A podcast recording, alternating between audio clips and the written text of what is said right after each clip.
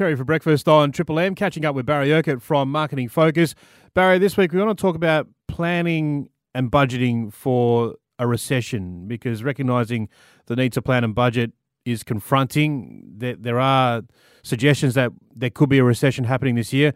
But the question is if there is a recession, will it be the recession we had to have?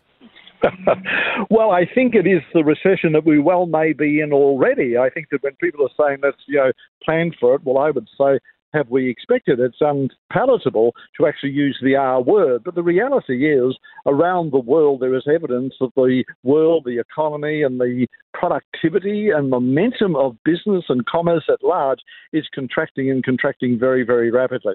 So you've got to cut your cloth to, a, you know, to look at the prevailing circumstances. That's not to despair, not to panic, not to kind of say, gee, let's batten down the hatches. Let's recognize that things have changed and then start looking at what you in business, whether you are a farmer, whether you're a small retailer, whether you're even in government, like local government, have come back and say, hold on, have we adjusted our strategies, plans, and tactics? Because if we haven't, we're going to be out of kilter, out of step. It can be a very financially painful experience. Are new business models required during a recession? There's absolutely no question about that in my mind because we had 28 years of consecutive uh, boom time growth and that type of situation. In the last 15 to 16 years, we've had an economic uh, uh, stimulated sort of economy. Uh, over a 60 to 80 year period, the neutral interest rate from the Reserve Bank has traditionally been around 6%.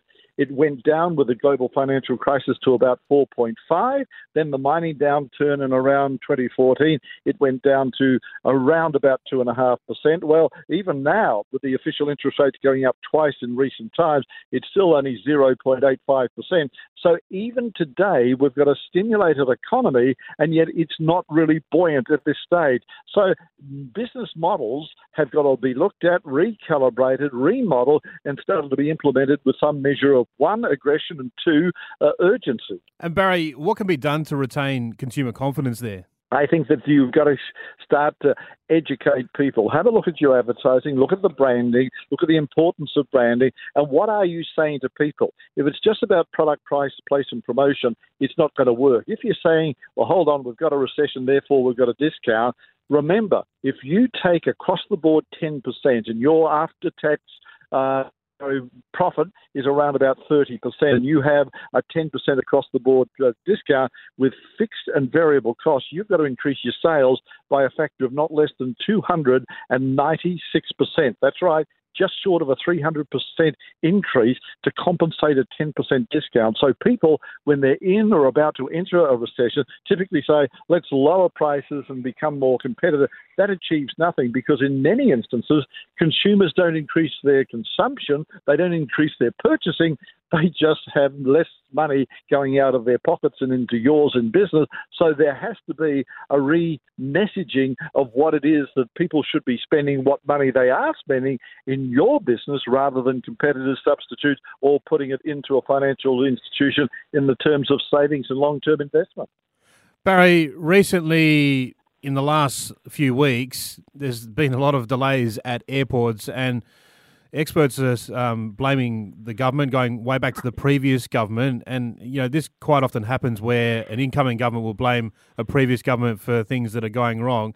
In this case, will people look to the new federal government for strong leadership and financial support?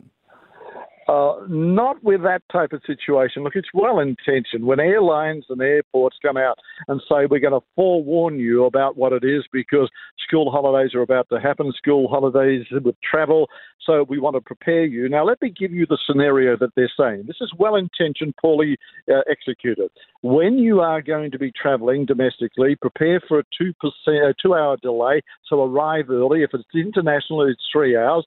When you arrive at the airport, there will be congested traffic. Inside the terminal, there'll be extended lines. Now, of course, in recent times, you've got to be, you know, we're preparing you for this. Prepare for late departures, late arrivals. I know there are many cancellations. And if you are cancelled, what we can do is to give you an alternative. But it won't necessarily be at the same time and the same you know style, and most important of all, at the same cost. Oh, and incidentally, uh, the lost baggages we've got baggages that have been lost for nine months that we can't find. So you're in holiday mode. You're coming there. We're preparing you for it. Oh, and the footnote is don't forget to have a good time. Now, that's preconditioning people's expectations. Customer service is about managing expectation. So don't have that sort of thing because anxiety goes up and consequently consumer rage starts to be offloaded on frontline service providers. And that's not a good experience, one for the customer or two for the frontline service providers. Start to be reasonable, address those sort of things, resolve them, and then go out there make a promise, deliver the promise, and you will get customer satisfaction. Barry Urquhart from Marketing Focus, thanks very much. Thanks, Terry.